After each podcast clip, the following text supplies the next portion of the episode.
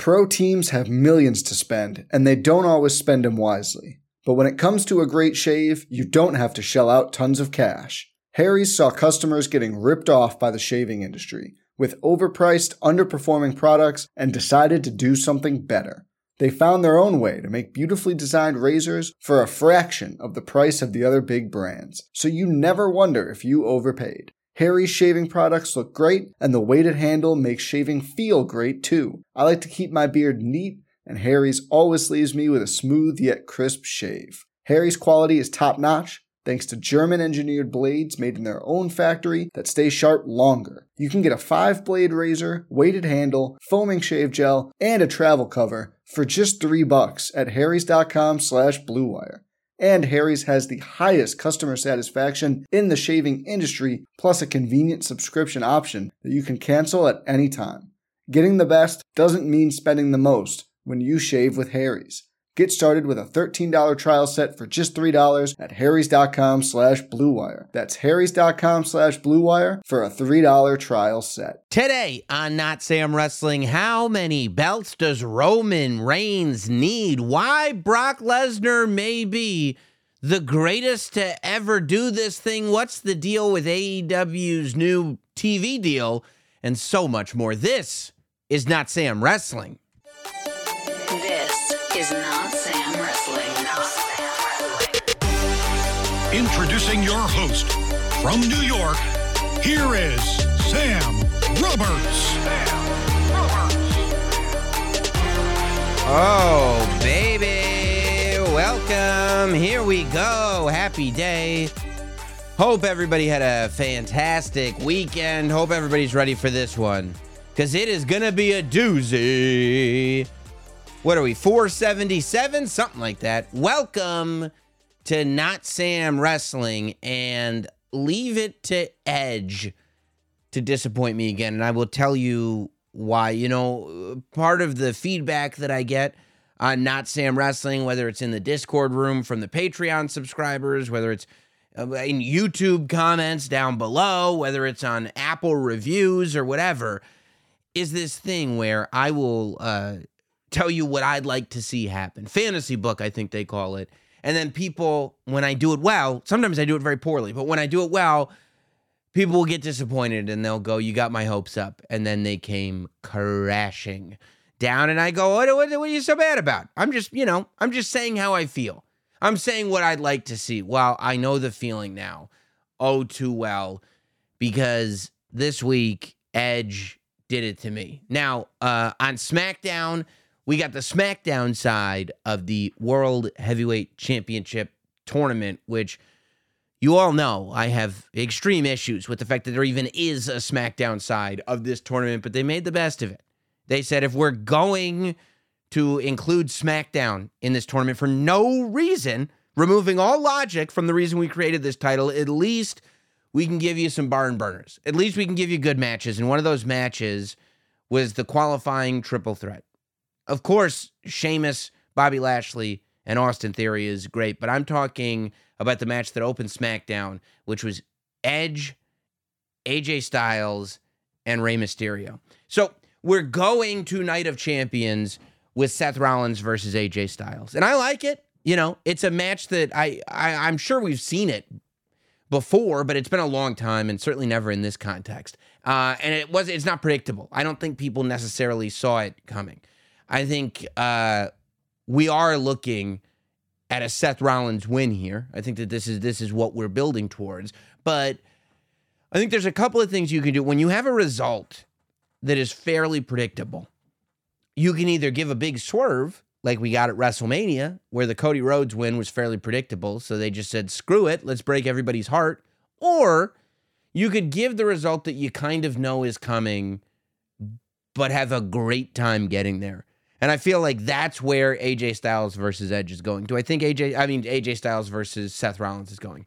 Do I think A J Styles is going to win the World Heavyweight Championship? No, but I think that we're going to get a classic with Seth Rollins versus A J Styles. And I think that it is essential to the World Heavyweight Championship as a title, if you want it to have credibility from the jump, that the first match for that title is an all-time classic. I think that's how you're going to have to identify that championship, is with excellent, excellent matches, the type of world title matches that fans have been clamoring for, the type of world title matches that we're just not getting with Roman Reigns, because that's a different story that we're telling with Roman Reigns. So I think that's what we're going to get with A J Styles versus Seth Rollins. I think the timing is very good when it comes to doing a match like this, because A J Styles has been out of the world title picture for a long time. Justified or not justified, it's just not where he's been. So the fact that he was away with an injury means you can bring him back to a clean slate. And the fact that we are reintroducing A J Styles as a main event championship contender is, is an excellent use of A J Styles being reintroduced to the roster.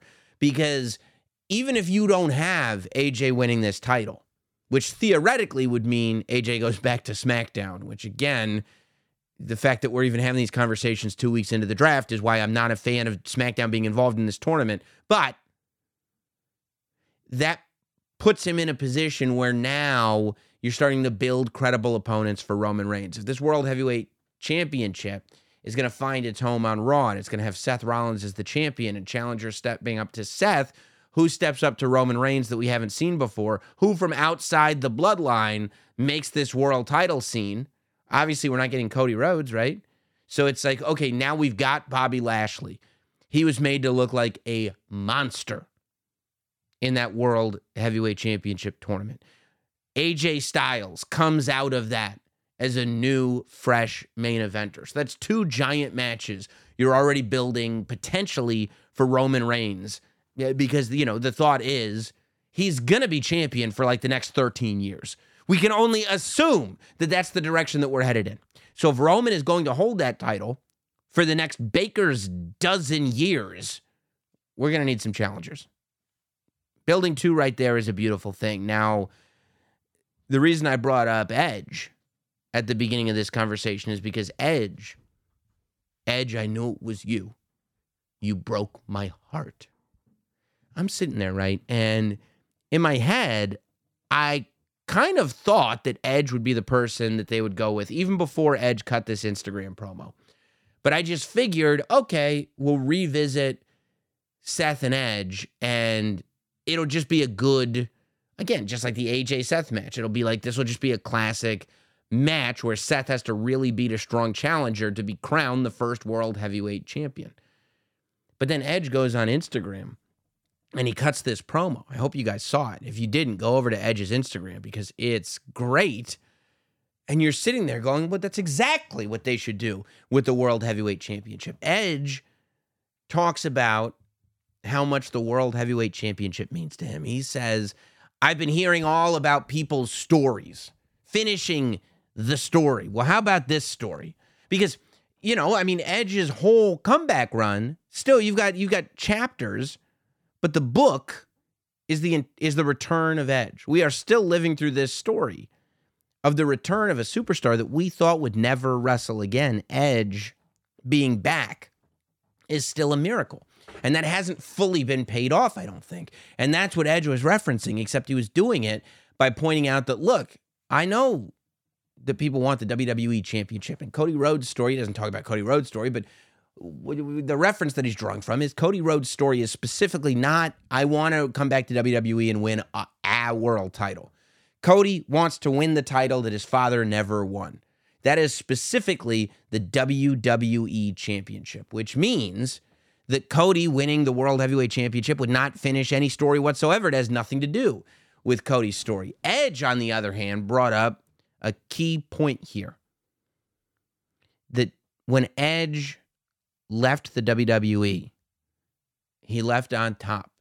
He left after, I want to say WrestleMania twenty-seven, and he left after a successful title defense of the World Heavyweight Championship. Now, it hasn't been made clear if this World Heavyweight Championship is going to draw from the lineage of the original, of the, well, of the previous, I guess, World Heavyweight Championship, which at a point it, it, it was brought in that did that that did draw from the lineage of the historic World Heavyweight Championship, the big gold belt.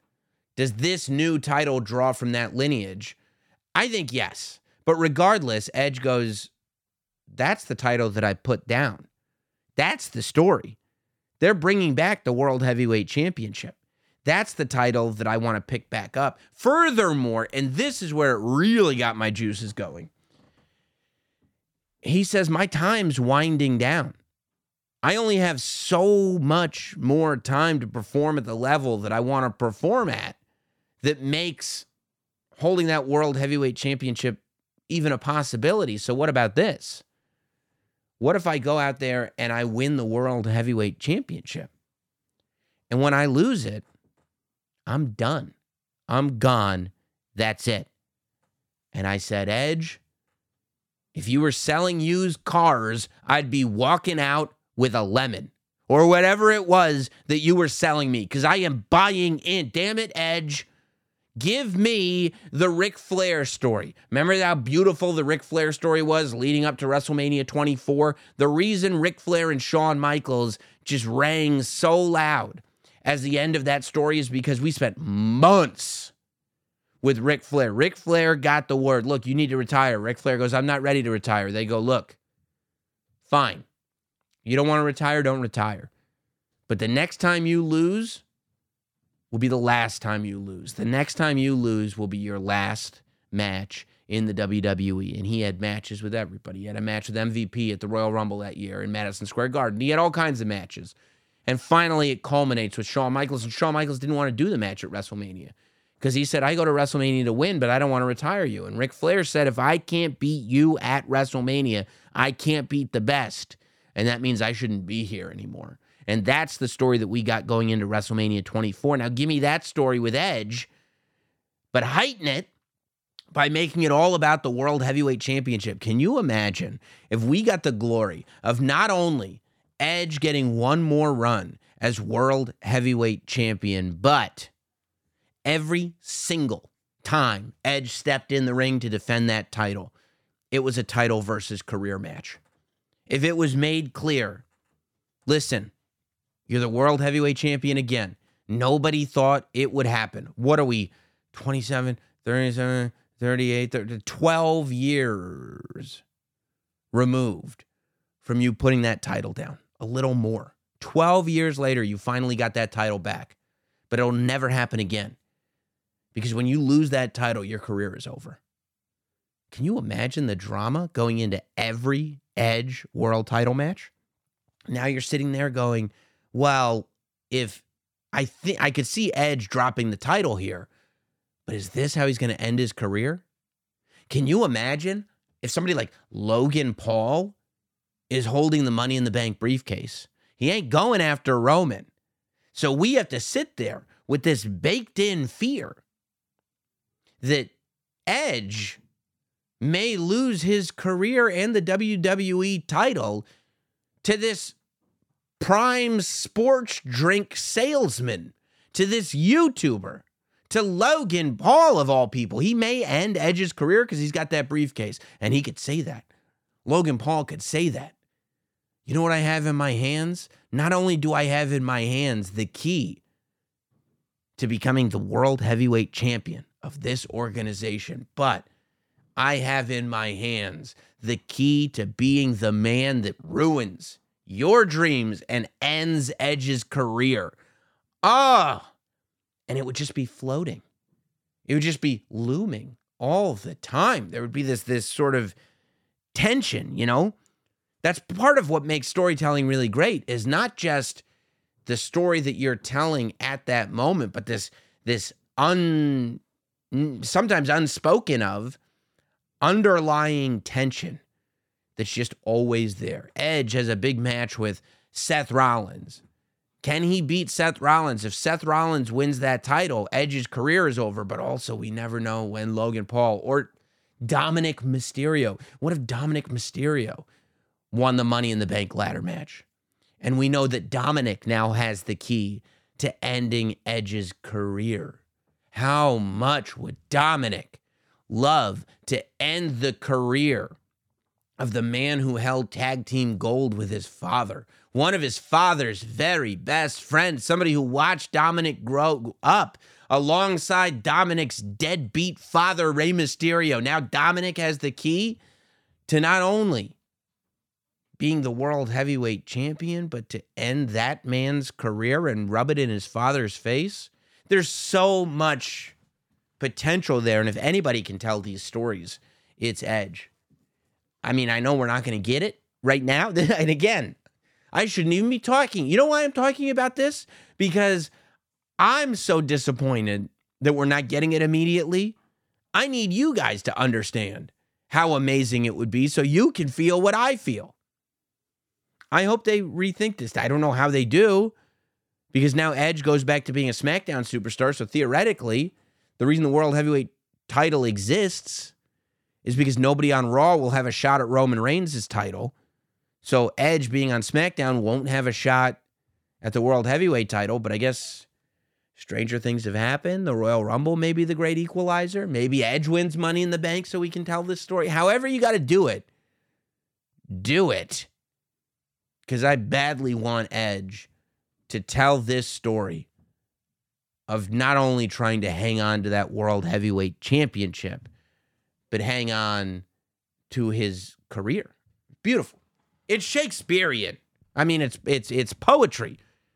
That's what professional wrestling is. Speaking of of great storytelling, now um, I've said this before, and I love that. I think I think people are truly starting to open their eyes to it.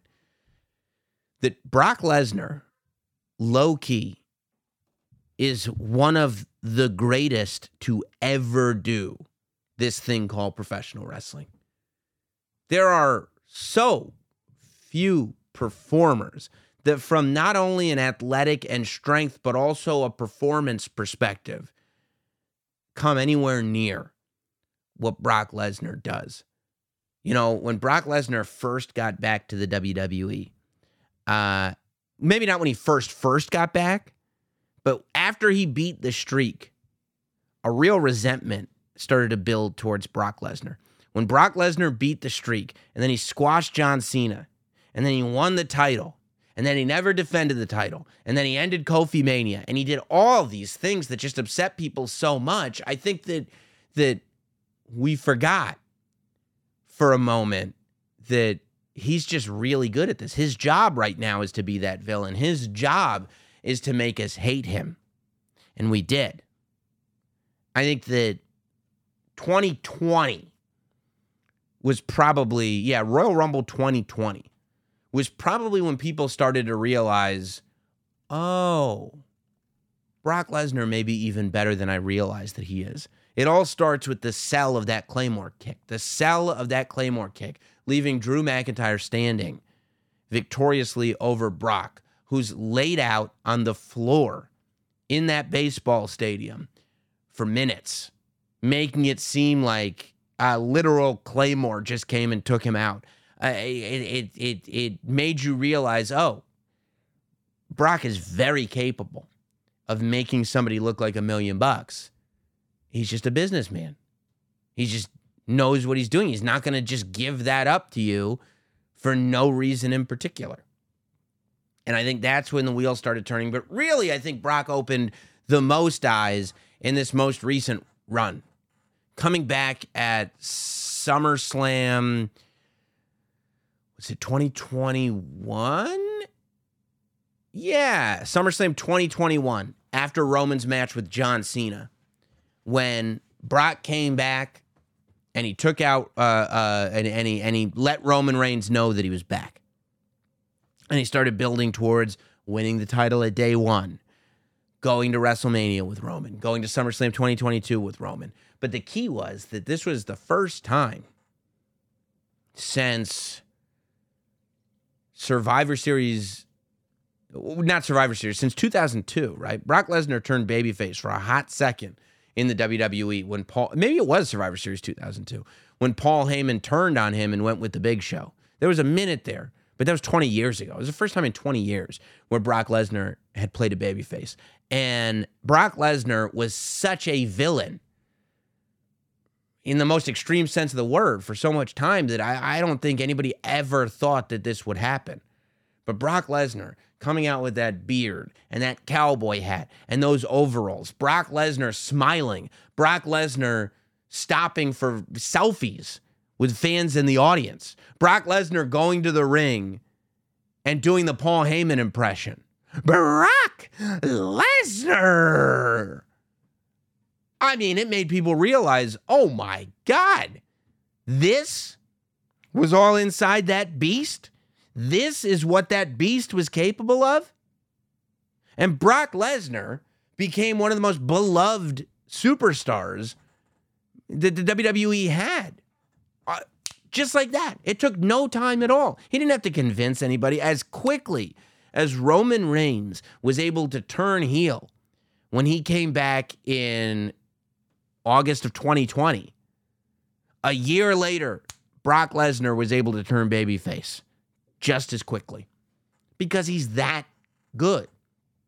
And he is this this this this beloved W W E character. For a couple of years, people are buying flannels with his logo on the back of it. And then all of a sudden, the night after WrestleMania, he turns on Cody Rhodes. A couple of weeks later, he shows up to Raw in a black trench coat, a black duster. And people are going like, oh, okay, I guess he's a villain now. But Raw, when he showed up the night after Backlash, that's when it became crystal clear that nobody is working on the level of Brock Lesnar. Because after all this time of being as beloved as Brock Lesnar has been, he showed up with that big black eye, with the wound in the center of his head, putting his hands on Cody Rhodes.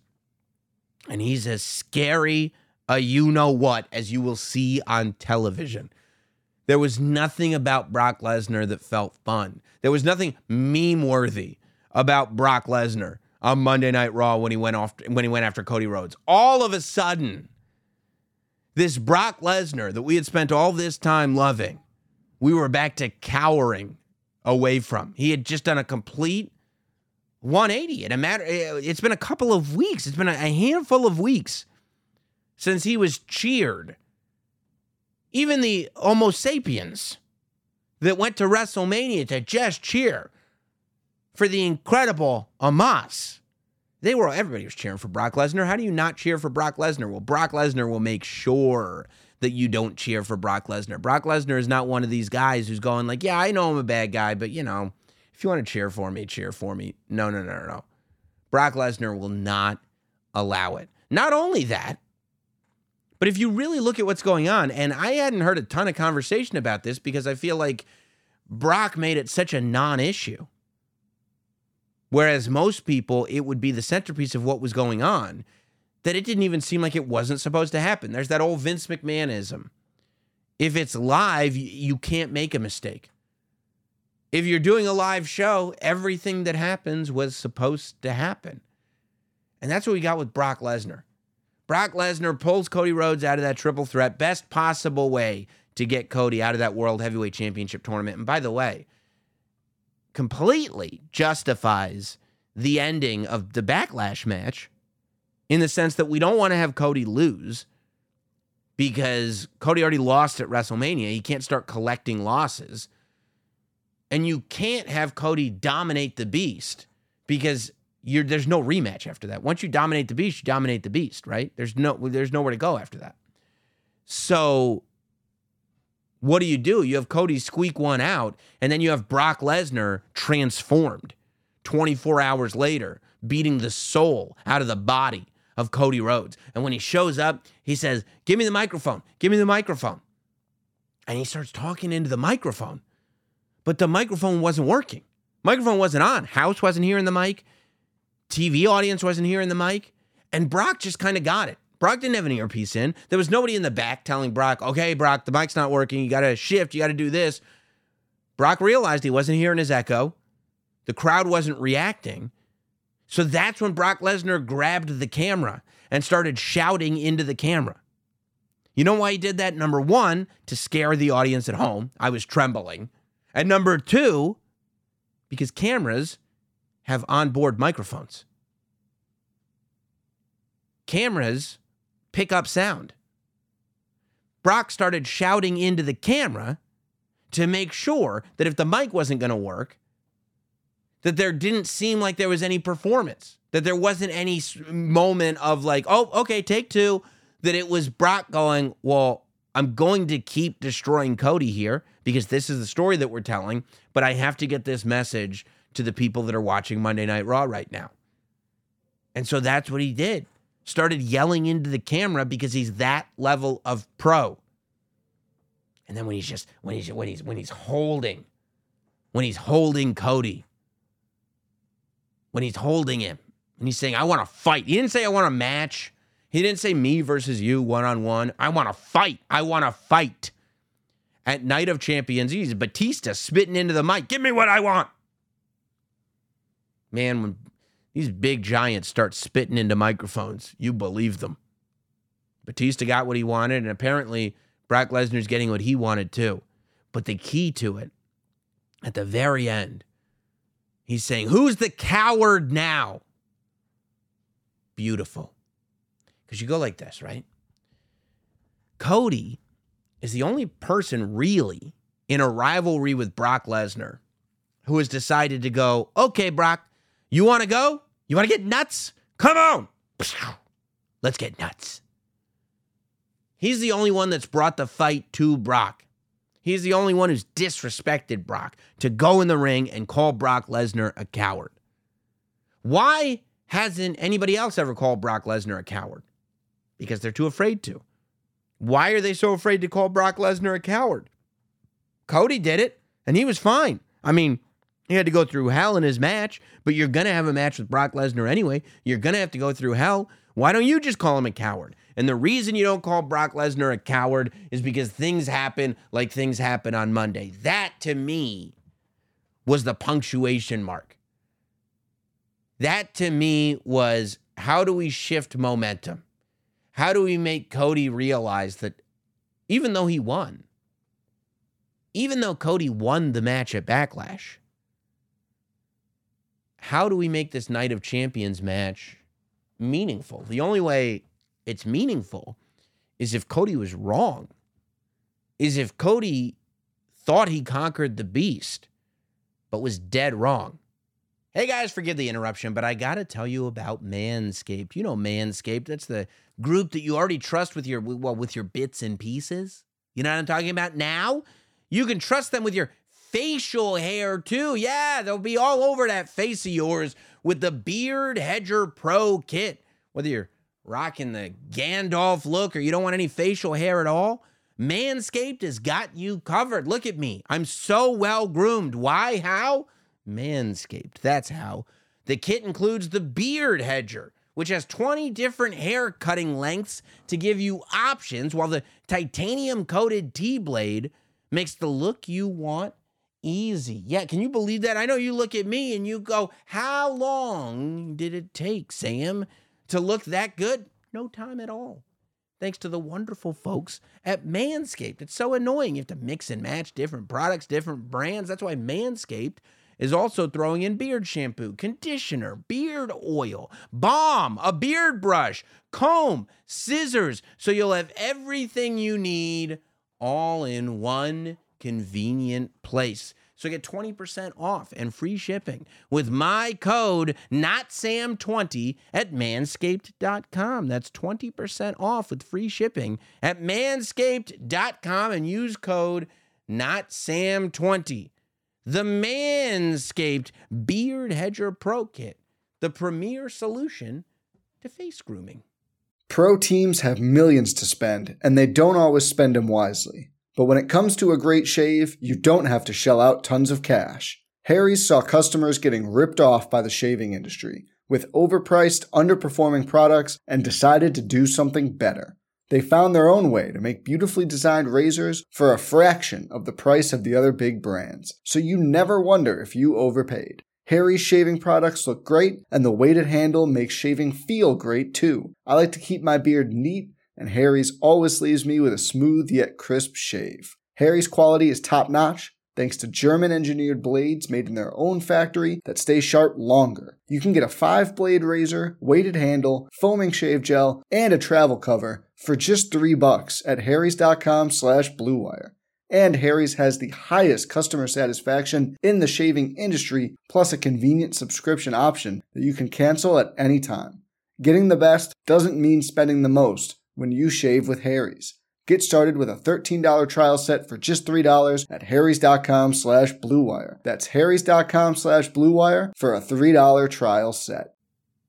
And that's the message that I think Brock delivered to Cody on Raw, and why I just thought that segment was so great, and why it, it really showed how good at this Brock Lesnar is.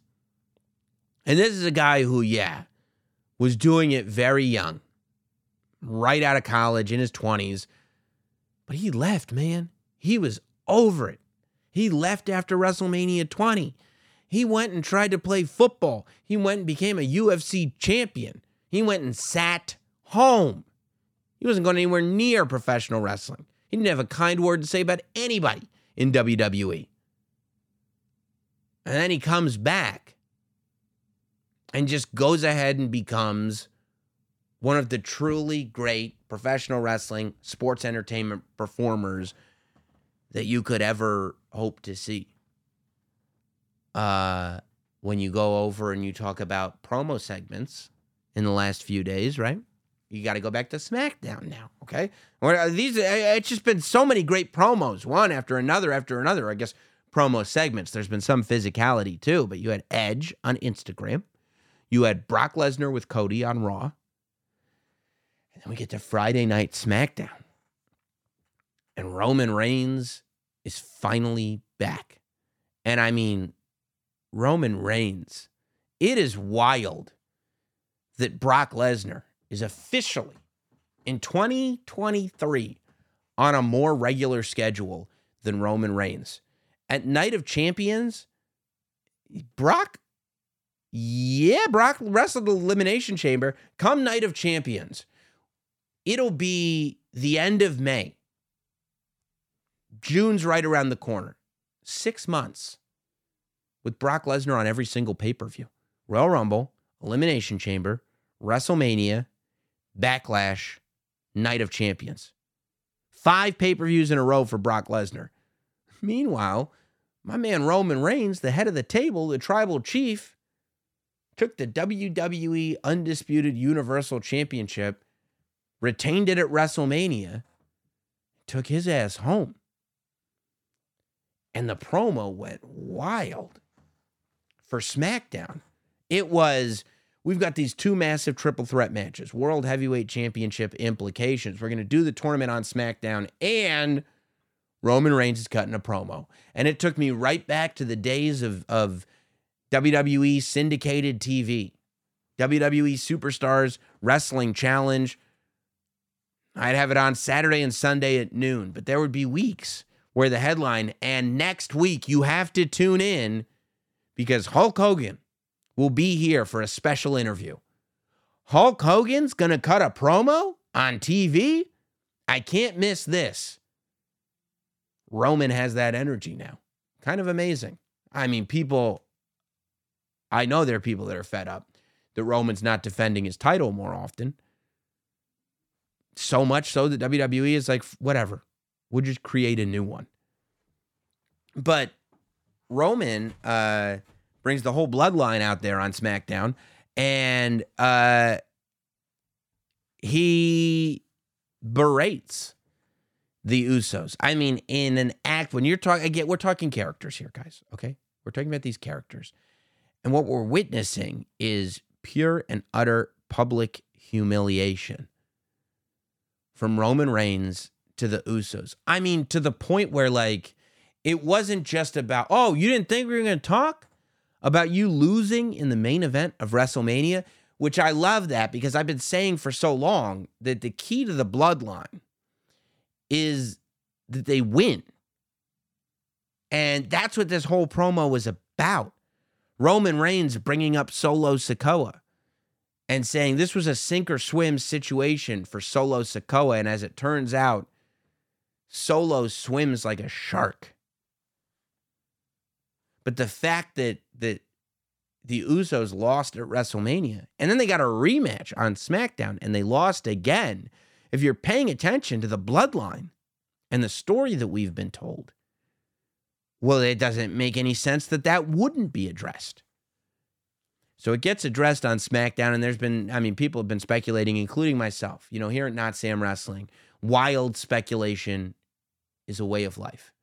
I mean, we should start a segment on the podcast called This Week in Wild Speculation. How about This Week in Wild Speculation? I saw on the W W E's YouTube channel, they put up a, a match from an old episode of Monday Night Raw, a complete match, right? And it was a different logo. It was a it was plain lettering, white bar, and in red text it just said W W E Raw. And people said, W W E reveals new Monday Night Raw logo. It was not a new Monday Night Raw logo. It was just how they're branding their YouTube. If you had just waited a couple days, you would have seen that they're doing the exact same thing for SmackDown, same white bar, same font, except it's blue lettering that says SmackDown. It's not a new SmackDown logo. It's not a new Raw logo. It's just a person saw the thing on YouTube and said, new logo, scoops. Wildly speculating. That's what we do here. We wildly speculate. I don't even remember what I was talking about with wild speculation, but point is,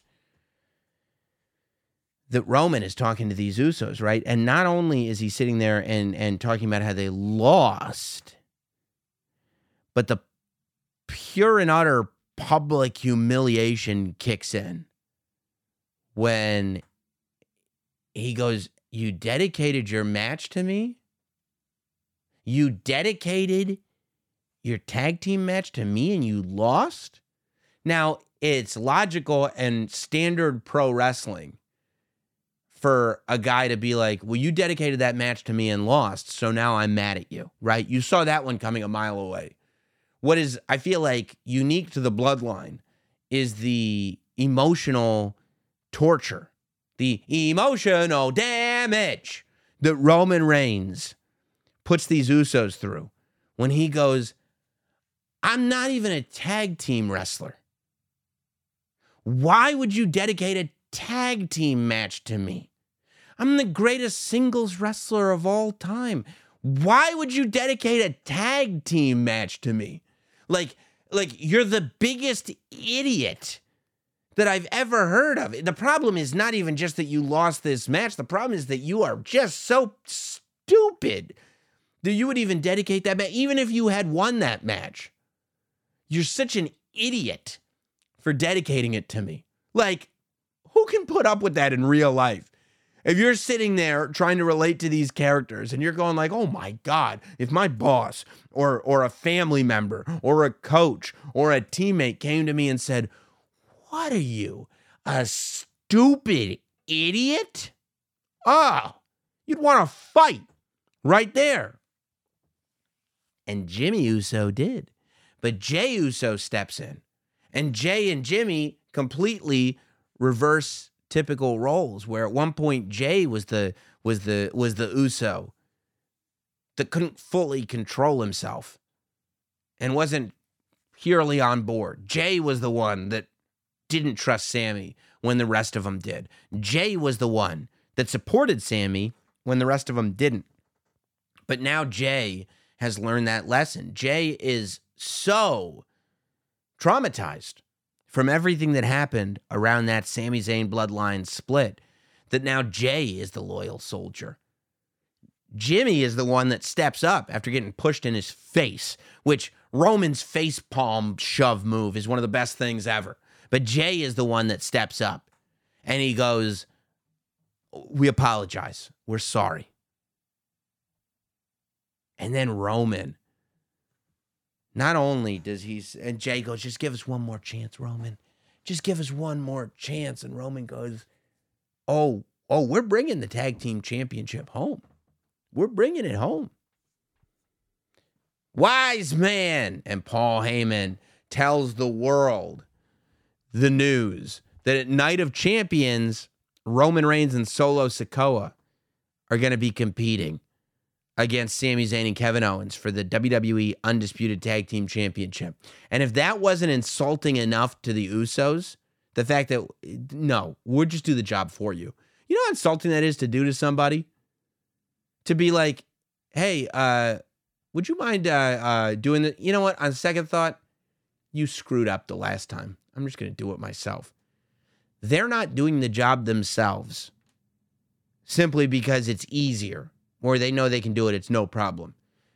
They're expressly doing the job themselves because they have no faith that you will get it done properly. That's infuriating to the person on the other side of it.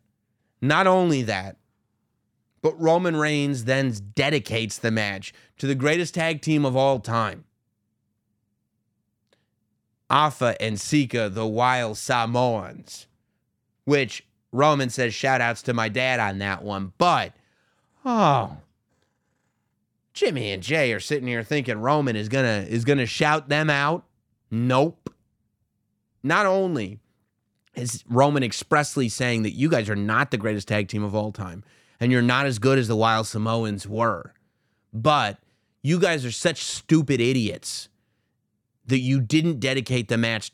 Your match should have been dedicated to the Wild Samoans. And since you guys are so stupid and can't win main events, I'll go and win this main event with your younger brother, Solo, who's on my side, not yours, and I'll dedicate the match to the people that you should have dedicated the match to to begin with. Oh, oh, if that doesn't just boil your blood. Now, look, I do think that, that again, part of the draft, I thought, was to separate people.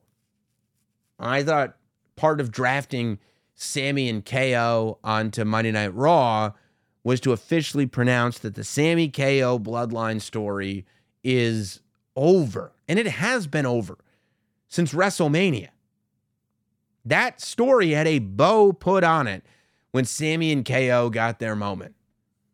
But I guess there is the technicality that they hold both tag team titles. So technically, they're not exclusive to a brand while they have those titles. So technically, they can still have matches with the bloodline.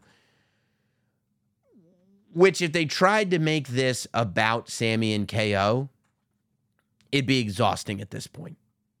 But it's very interesting to me that Roman even said in the promo, Sammy and K O are not a problem anymore. That's over. Like, we're so over those guys. It's done.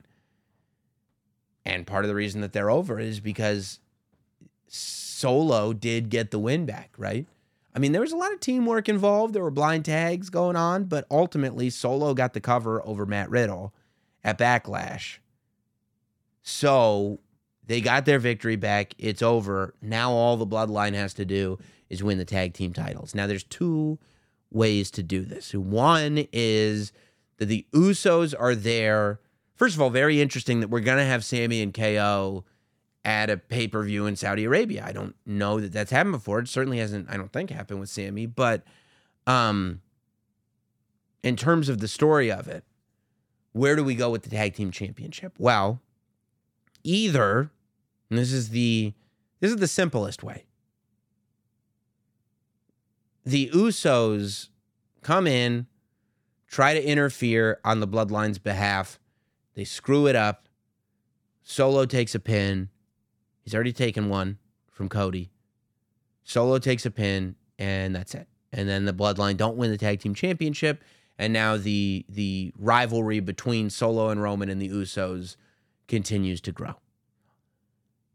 Either way you cut this, this isn't a, this truly is not about Sammy and K O. If Sammy and K O win, the story is still the tension within the bloodline. And if Sammy and K O lose, the story is not they need to get the tag title back. The story is, how did we get this done and you couldn't, Usos? Because I could see it happening. I could see Roman Reigns. And if you can't see this happening, you haven't been watching. How do we get Roman Reigns out of the picture of the World Heavyweight Championship? We've got this new World Heavyweight Championship. We want it to not be about Roman Reigns. How do we make it not about Roman Reigns? Put more belts on him. That's how you do it. Give him other belts. Have him add more belts to his collection of belts. Have Roman, what you know, if Roman won the World Heavyweight Championship somehow, he'd have three belts. But if he wins the Tag Team Championship, he'll have four belts. And can you imagine the tension that would exist? If the Usos, even if they help him, if the Usos help them win, and Roman and Solo do win, the story is still, I mean, the Usos are in a no-win situation here. Because if Roman and Solo walk out of Night of Champions, and I think they probably will, with the Undisputed Tag Team Championship, then guess what? They did something the Usos couldn't do at WrestleMania. And Roman was right. And they become the weak links of the Bloodline. Nobody in the Bloodline is losing all of twenty twenty-two. No one in the Bloodline was losing. No one, ever. And now, this? Usos are, are stuck. But think about it. I mean, look. I think that, that it's going to depend. I, I'm going to make this prediction. It'll depend on match order. If you're watching Night of Champions and Seth and A J go on last, then that's probably because, like, if you hear the Bloodline music play before Seth and A J have had their match, then the Bloodline is probably going to lose. But if Seth and A J have that match, and we haven't seen the Tag Team Championship match, if the Tag Team Championship match is the match that main events that show, you have to imagine the visual that we're... What's the most compelling visual to go out on? You have to imagine... The visual that we're going out on is Solo and Roman holding more belts. And the Usos just kind of have to look at them like, uh, okay, okay, yeah, you did it. Now, I think if Solo and Roman win the Tag Team Championship, it'll be easier to split up the tag team titles than it was for the world title for sure. Clearly, at some point, something is going to happen with these titles. I would assume after Night of Champions, because Bianca Belair is on SmackDown, but she's still the Raw champion. Rhea Ripley is on Raw, but she's still the SmackDown champion. And the Tag Team Championship is still unified. So I would imagine after Night of Champions, there's going to be some housekeeping done. And I would not be surprised if Roman and Solo win the unified tag team championship, and then the title gets split. And they blame the the brand split on it. That the Raw tag team championship goes back to Monday Night Raw, and now there's going to be a, a, a tournament for it, or something like that, right? And I know you're saying another tournament. We just had a vacant World Heavyweight Championship. But I don't necessarily know if it's such a bad thing, because that means that we're putting a whole new fresh coat of paint on Monday Night Raw. Where we're, this is how we're getting new champions in. This is how we're telling new stories. This is how we are putting on a bloodline-free show and creating our own champions. You know, I, I, I, I, I still think eventually we're gonna get to Jey Uso versus Roman Reigns. We're gonna get maybe the a, a Solo versus Jimmy. Maybe you have those two matches. Maybe at SummerSlam, maybe it'll take longer than SummerSlam to get there. I still think eventually, when all is said and done, when it's time for Roman to lose the title and it's time for Roman to turn babyface, we're going to get Solo versus Roman. I've always said, and you can go back to my many, many podcasts, I've said for months that the ultimate destination in the Bloodline story is Solo Sikoa versus Roman Reigns, with Solo Sikoa as the monster heel, and this is how Roman can finally turn babyface again. And Solo may be the one who finally takes the title off Roman, eventually. No time soon. But on the way there, it might be a little messy. But I feel like we're leaving Night of Champions with Roman Reigns having four titles stacked on top of him. And he's shown up to SmackDown after Night of Champions looking like Ultimo Dragon. holding W W E hostage and the Usos having to support their team, realizing that they have lost any and all leverage that they ever had. Um, those were kind of the big stories of the week for me. I feel like next week, the big story is going to be this A E W T V deal. Lots of rumors flying around about the A E W T V deal, that something's going to be announced with uh, with Warner. Tony Khan on Dynamite last week said there was a big announcement coming this week. Last time there was a big announcement, it was Wembley Stadium. Since then, sixty thousand tickets have been sold. In an incredible success by any metric you measure it on. The heavy, heavy, heavy, heavy, heavy rumor is a show called Collision is coming Saturday nights at eight o'clock, and that it will have a different feel from Dynamite and possibly a different roster. I would imagine it won't be a, a hard roster split difference, but I would imagine that there will kind of be this this this public knowledge that the Island of Misfit Toys go to Saturday nights to put on the show that they always thought they were capable of. I think the reason why on Wednesday you had Miro going into Tony Khan's office and you had Thunder Rosa going into Tony Khan's office is that that's the beginning of the seeds being planted for the stars of Saturday night. I think uh, Dave Meltzer and the Wrestling Observer reported that the first episode of Collision is going to be called The Second Coming. Of course, the first episode of Rampage was called uh, The First Dance, a playoff of Michael Jordan's The Last Dance. That was in Chicago. That was the night that C M Punk returned to professional wrestling and sent everything on its head for what was it, a year and a half, two years, however long it was. Now, I think the the the the next impossibility is that C M Punk returns to A E W and that this Saturday Night Collision show is launched featuring C M Punk, Miro, Thunder Rosa. That's where an Andrade may show up again. That's where all these people that are under contract with A E W but don't necessarily have a home on th- on Wednesday, either for political reasons or for overcrowding reasons or whatever it is, go to shine.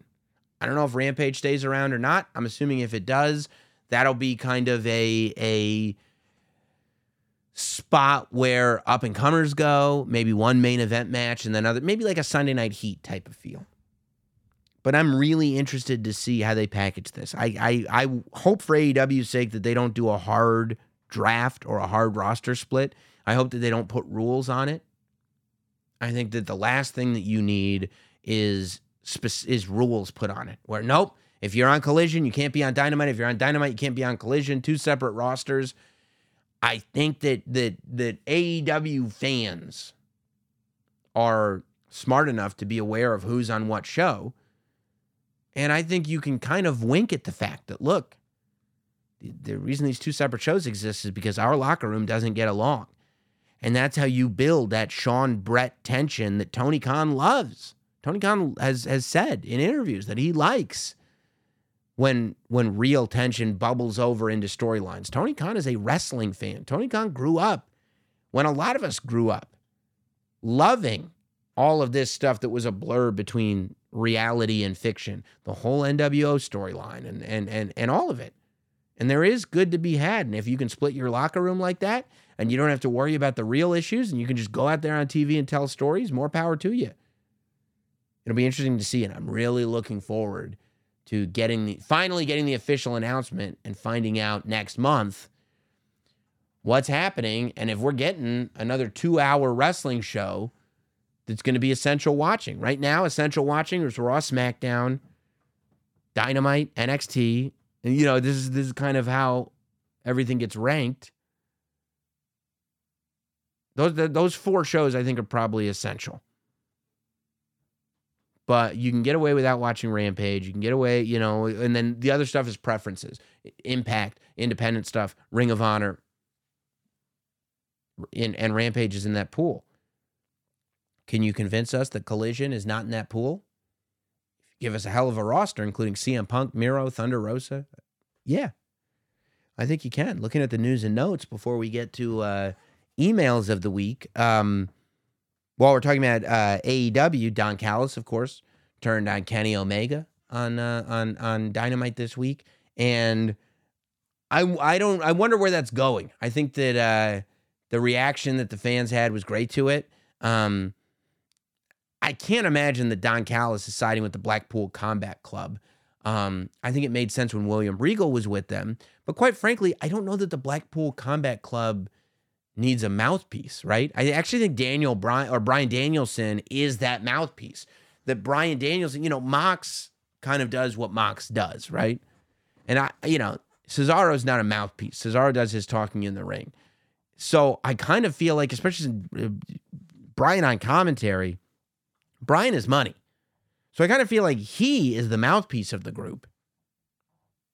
So maybe this has nothing to do with Blackpool Combat Club. You know, maybe this is more about Takeshita. Maybe for whatever reason he's being turned heel. You know, it was Don Callis who got the Elite to warm up to Takeshita. So, or Takeshita.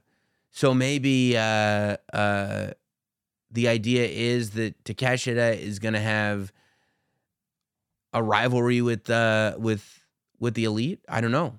I'm following it, though. I'm interested to see where it goes. And, and while we were talking about tag teams on SmackDown, let me tell you something, okay? I'm watching SmackDown Lowdown, and I see uh, L A Knight making fun of the Street Profits seemingly out of nowhere and introducing his new tag team partner, Rick Boogs. And I get it. It's totally out of nowhere. Like, what? Why? There was no explanation, but there was an acknowledgement. The Street Profits seemed as confused as all of us watching at home were.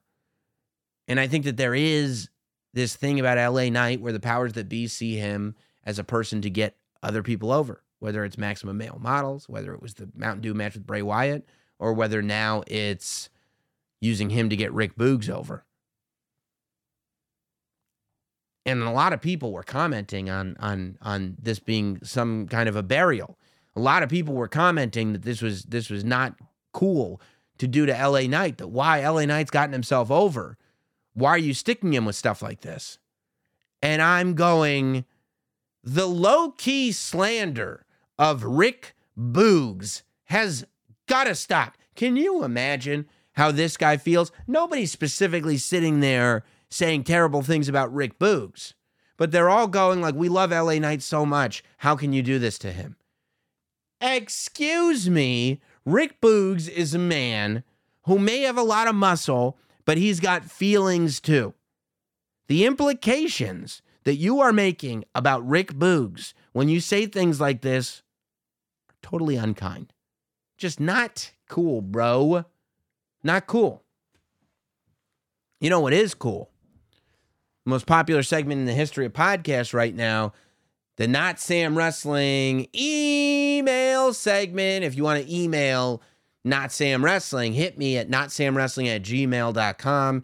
That's not sam wrestling at gmail dot com. A lot of uh, uh, great feedback uh, week to week on this. I know that S D L, Steph DeLander, is a big fan of the email segment. Put up a clip on Twitter this week. She said she loved it. Loved it. Send in your uh, questions for Not Sam Wrestling, and I will field them at the end of every show, not sam wrestling at gmail dot com. Don't forget to leave a rating for the podcast as well. Leave us a, rev- a rating on Apple and on Spotify. Leave us a review as well on Apple. And if you're watching on YouTube, where you can get the entire podcast every single week, don't forget to leave a comment and hit like and subscribe to the channel. Um, we also just uploaded in its entirety Uh, the Not Sam live show, Not Sam-a-mania, live from the Comedy Store. Santos Escobar, Joaquin Wilde, Dolph Ziggler, Baron Corbin, X-Pac, Medusa, Kathy Kelly, Mike Rome, Chris Van Vliet, all of it, all there. What an extravaganza. Will Sasso. Everybody there. It was the place to be, and now you can watch it uh, for free over at youtube dot com slash not sam wrestling. The whole show is up. Watch it. Enjoy it. Uh, spend some time with it when you get a chance because it's great. Oh, and we got some merch coming. We got some exclusive merch coming uh, within the next couple weeks. Keep your ears peeled to not sam dot com because we'll have a limited merch drop. Hint, hint. Hope you like the new summer logo. Hint, hint. Look at those colors. Hint, hint. Let's go to the emails. not sam wrestling at gmail dot com. Uh, Zach says, hey, Sam, I'm an every week listener, but the question is, who do you want to see as Gunther's next challenger? And who do you want to see as Austin Theory's next challenger? Keep up the good work, pal. Um, well, I, I, you know, originally I thought Austin Theory's next challenger should be uh, L A Knight and have kind of a babyface turn coming, but it doesn't seem like they're going in that direction with L A Knight. Um, I think Edge could be really interesting. If you're not going to go straight with Edge and Roman, which why would you? I think Edge, you know, Austin Theory, because Austin Theory's been doing this thing. And if you watch the uh, bump uh, uh, Backlash post show that we did, in the promo that Austin Theory did, he talks about wanting to, almost wanting to be a mentor, wanting to teach people things. So the idea that this young kid thinks that he knows more than everybody else and, you know, uh, Edge has this wealth of experience. I feel like Edge and Austin Theory could be a nice little program. And, you know, that could be a title run that Edge has. Maybe you do that whole Edge story, except you do it with the United States Championship instead of the World Heavyweight Championship. That's possible.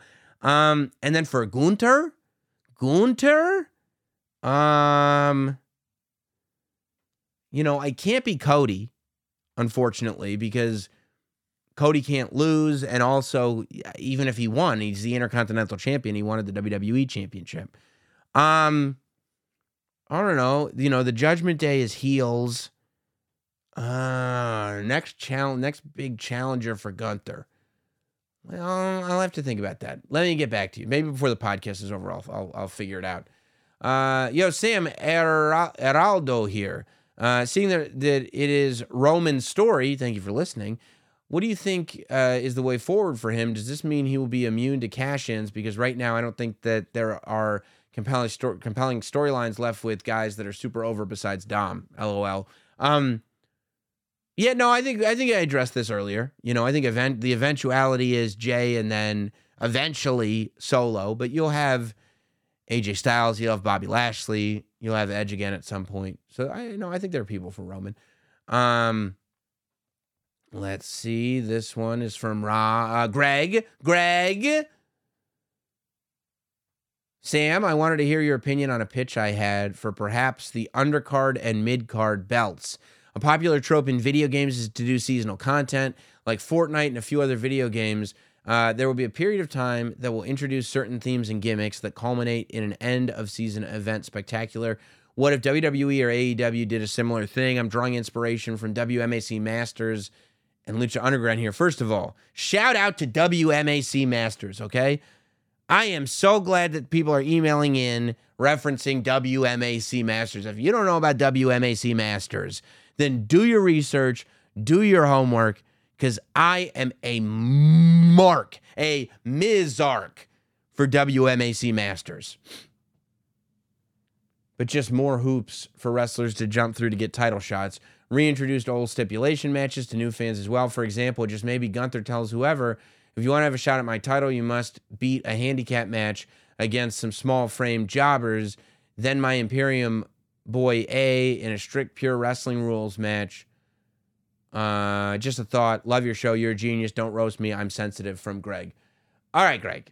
Uh, I won't roast you, because I get what you're saying, but it sounds like it's kind of what M J F has done at least twice now in A E W, right? When first M J F made Jericho go through, who was it? Didn't he have to go through Wardlow? He had to go through Nick Gage. He had to go through Juventud Guerrera. And then he did it again. Who did he do it to last? Where it's like you have a, a series of matches that you have to beat before you get to me. Um... When it works, it works. I don't mind it. You know, I, I, I, yeah, I mean, I, you know, I, I don't think it's something you can do regularly, and I don't think it's something you can do seasonally, but, you know, and I hope M J F doesn't do it again because he's already done it twice.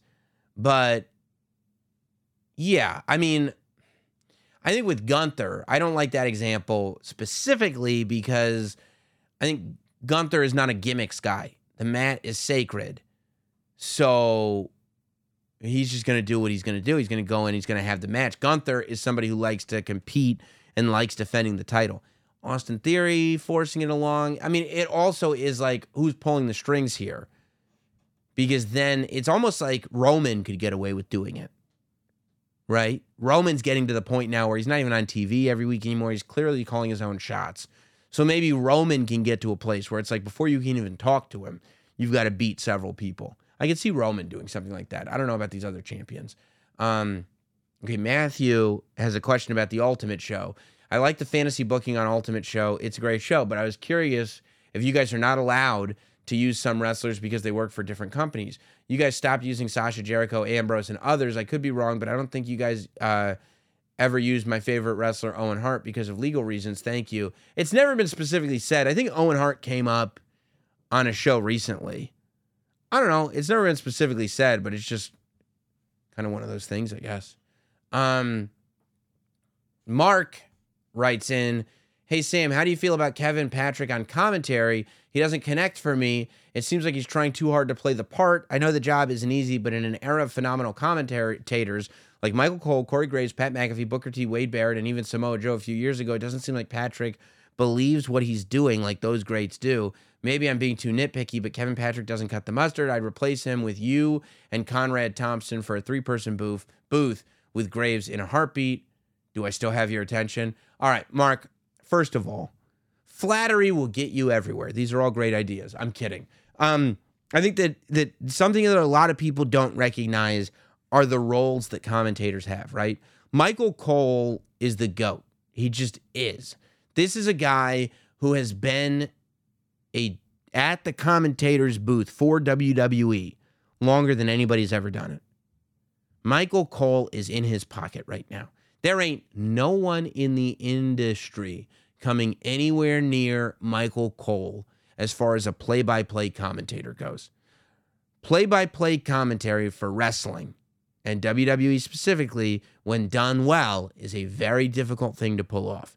Not only are you calling the action, not only are you explaining to people at home that may watch every week, but you're also explaining to people at home who are watching for the first time.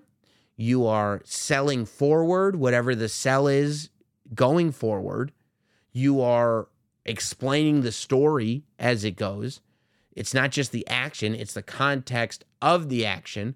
You're explaining the what and the who and the why.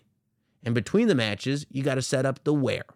Only thing you're not talking about is how, because nobody cares how you got to the arena to begin with. They're going to assume it was a plane and an automobile.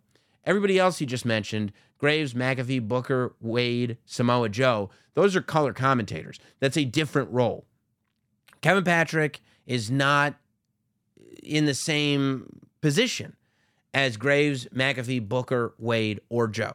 Those are all color commentators. Those are analysts that are there to provide insight based on their own personal experience. Most of them as wrestlers, McAfee, as somebody who's had a couple matches, and as a professional athlete. So that is also not a, a fair comparison to make to Kevin Patrick. I think that Kevin Patrick is a sports play-by-play man who is learning this wrestling thing. And I will tell you that Kevin Patrick is working harder than you can imagine on being as good as he possibly can at this insane world. There is no job on earth like being a W W E broadcaster. You can't, it's just not a relatable skill set to anything else. It's its own entity. And so there is a learning curve. I think that the best that we can do as fans is afford people learning curves and not judge them on whether they're like Michael Cole, the greatest of all time to ever do it. But are they improving? This is how we should be looking at guys like Kevin Patrick, at a Jimmy Smith, for example, that was before Kevin Patrick, at people who are sitting down at that broadcast booth for the very first time. Are they getting better? If they are getting better, we should allow them the opportunity to get better. the only time that I get frustrated with commentators or any broadcasters in any field is when they're not getting better. Then I'm like, come on, dude, you got to take this seriously. But there has never been a time where I look at somebody like Kevin Patrick and go, he doesn't take it seriously. He takes it extremely seriously. He's a hell of a bloke, too. Uh, oh, Jesus Christ. What did you write me, a novel here, Adam? Uh, Adam says, big fan of the pod with Roman's historic reign. Him losing the title has to be a star maker match moment. Yeah, I know. I'm all for Cody finishing the story. So would not be uh, against seeing him win it. Okay, whatever. As far as a new superstar, I think the best candidate would be Gunther instead of Solo. I feel like Solo needs to break off from the bloodline to make a name for himself to prove he could beat the guy on his own. Solo is literally undefeated. There is nothing about Solo where he still needs to prove himself. Breaking off from the bloodline only to come back to the bloodline is not, a, I mean, narratively, I don't even understand that. Once Gunther, uh, uh, so you can, which Gunther has already been doing, once Gunther can prove, can have a program with Lesnar and ultimately win those series of matches, he'll be ready to dethrone Reigns, kind of like what they're already doing with Cody, LOL. Yeah, I mean, I don't think you can look at the Roman story traditionally, right? I think that the, here's the problem with Gunther. Gunther's going to be a babyface if he beats Roman, right? And Gunther is not your top babyface. You don't want Gunther to be your top babyface. You want him to be a monster heel that's tearing everybody apart. If Roman turns babyface because Gunther is after him, everybody's going to cheer Gunther and everyone's going to boo Roman. It's not going to work. Roman dethroning or Gunther dethroning Roman makes Gunther a babyface. Solo dethroning Roman makes Roman a babyface. That's why, for me, Solo eventually, not anytime soon, but eventually works better than Gunther, because it's like that launching pad launches Solo into super heel territory, which Solo can do a lot with. Gunther being launched into super babyface territory, I don't think that's where Gunther should be, personally. Um, what do you think about this as another candidate for Cody? So yeah, that's why it doesn't work for me. Also wondering, um, what do you think about this? Reigns should never be able to beat Rollins throughout their history. Yeah. I mean, yeah. Um, every time Rollins has won. Yeah. Look, if you're going to have somebody beat Roman and be a babyface about it, I think it should be Rollins. I would also, you know, if, if Solo isn't the guy, I would love to see Rollins beat Roman. Roman goes away. Cody attacks Rollins. Cody turns heel because Rollins finished Cody's story. And Cody goes on a crazed quest to finish the story with Rollins as champion. I'm fine with that. Rollins wins the World Heavyweight title, loses it before the end of the year, wins the Royal Rumble, challenges Roman Reigns, beats Roman Reigns, night after WrestleMania, Cody attacks Rollins. Does that answer your question? I got to spell it out for you. Kyle says, Sam, people have been talking about Roman Reigns turning face to continue his title run, and I believe you have even suggested this. How would you... Well, I already said that, how I would turn Roman. But I don't think it's to continue his title run. Roman turning babyface is to end his title run, not to continue it. Sciamo. You love a ranking. Rank these four crowd reactions. Bad Bunny at Backlash, Triple H at Madison Square Garden, Edge at uh, Rumble. Wow. Sammy in Montreal. Okay. It goes number four, Edge at the Rumble. Number three, Bad Bunny at Backlash. Number two, Sami Zayn in Montreal. Number one, Triple H at Madison Square Garden. And I may be biased because I was at Madison Square Garden, but that's right now just and off totally off the top of my head. That's where they're landing for me. Uh, Dylan, Sam, it seems like uh, we'll see Riddle versus Gunther after the tag team match. Yeah, Gunther, uh, Riddle. Riddle's probably a good next challenger for Gunther. Um, I'm sure there's a more enticing match uh, matchup right now. Okay, well, sorry. After the tag match on Raw, right? Okay, sure, but is there a more enticing matchup right now than Gunther versus Dom? why are you guys so, so keen on making Gunther a babyface? Where do you go long-term with Gunther as a babyface right now? Give Gunther some time to breathe that beautiful heel air. No, I don't want to see Gunther versus Dom. I mean, I, I think it'll kill Dom's heat event afterwards. I, you know, where does Dom go after that, and where does Gunther go after that? At the time, sure. But after that, Gunther's a babyface all of a sudden, and Dom has nowhere to go. Also, if Edge does get the medium gold belt after... Okay, I'm not doing this. Uh, Marsh. Oh, Marsh. First-time caller, long-time listener. You may recognize me from YouTube comments or the Discord. I understand... Yeah, Marsh. With the big issue being the concern that the new World Heavyweight Championship of the world of Raw... You're a smartass. Being seen as second place... Uh, I think what would make the most sense is simple. At Night of Champions, about twenty minutes into the match between Seth Rollins and A J Styles, you have Roman Reigns come out with Paul Heyman and a contract that he signs. He could wear the show up and win shirt, and they do. They could do Payback twenty twenty meets Roman Stack Them. Roman comes in. I don't. I'm gonna take. I'm not reading the rest of the email, Marsh. This is dumb. Don't waste my time. Toya, Toya, save me, Toya. Sam, what's the haps? Huge fan. I was curious about your thoughts on having the women's tag titles exclusive to Raw since there are more teams there. Also, would you be opposed to having a secondary women's exclusive to SmackDown? By the way, I loved all your takes and truly become one of my favorite podcasts. Keep up the amazing work. Thank you, Toya.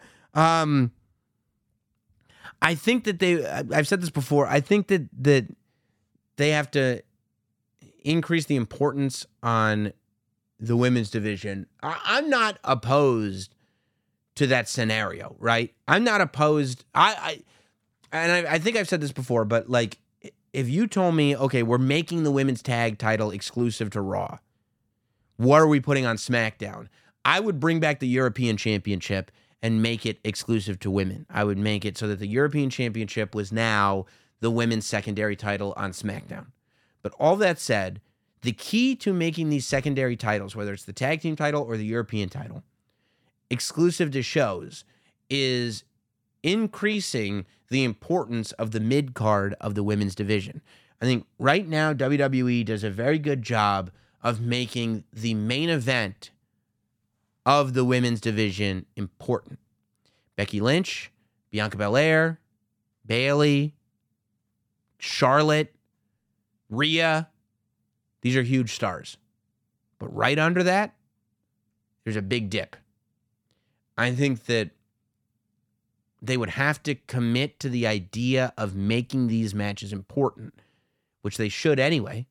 And if they can do that, then yes, bring me a secondary title. But don't don't bring the title first. Show me, treat your women's mid-card with such an importance that you're watching the show going, it doesn't make sense that there's not another title here. We are lacking without that title. Don't use the title to make that division important. Use the division to make the title a necessity. And then, yes, give Raw the tag title, give SmackDown the Women's European Championship. Finally, Austin, this is Gunther's future. Everybody loves Gunther, man. I, I love it. Last week, you talked about a few superstars that were absent from the World Heavyweight Championship Tournament. One name that I am thinking that you didn't mention at all is Gunther. Now, I've, uh, uh, I have to believe the main reason Gunther's out of the world title picture is because of the Intercontinental Champion. Obviously, this week on Raw, it's been advertised that Gunther will make his debut. What if on his first night, the undefeated Gunther defends against Dominic Mysterio? Are you kidding me? He's not a babyface. Why do you want Gunther to be a good guy? He's a bad guy. That's the whole appeal. Due to some chicanery from the Judgment Day, Mysterio beats Gunther. Then Dominic and Rhea could be a power couple holding both championships. This would also set up a feud that could last the first half of the summer between the Judgment Day and a babyface Imperium. If it takes Gunther all summer to beat Dominic Mysterio, then why the hell did we leave him undefeated for that long? Dominic Mysterio is not the mountain that you can't conquer. And what about Imperium? What about Giovanni Vinci and and and Ludwig Kaiser? Scream babyface to you. Are you crazy? At this point in time, I believe Seth will beat A J to become the World Heavyweight Champion. Blah, blah, blah, blah, blah. Logan Paul, Money in the Bank. Let's say he does. Then at SummerSlam, Seth versus Gunther for the world title. How would Gunther get a shot at Seth for the world title if he's been losing to Dominic Mysterio all summer? You just skip all that? And just like Seth did at WrestleMania thirty-one, Logan cashes in during the match to make it a triple threat. Pin Seth to become champion. Gunther and Logan is your next rivalry. Austin, if you're not going to take these emails seriously, I may just eliminate the whole segment. The things that you just said were crazy. Come on, man. Flush that out for a while. Really think about that. I feel like maybe you were caffeinated. Maybe you were under the influence of something else. I don't, I don't know. And I don't judge that either, by the way. You do what you do. But don't email me while you're doing it, because you say crazy things and then people are scared to email because they get roasted. And that's not the environment I want. This is a safe space. This is a welcoming environment. But if I don't like your ideas, I'm going to tell you I don't like your ideas. I like some of them. I appreciate you guys. Don't forget, if you're listening, reviews and ratings. If you're watching, subscribe, like, tell your friends. Appreciate you guys. Hope you've enjoyed the show. And we will see you next time right here on Not Sam Wrestling. Keep tuned to all the social media. Merch announcements coming. Yes, yes, yes.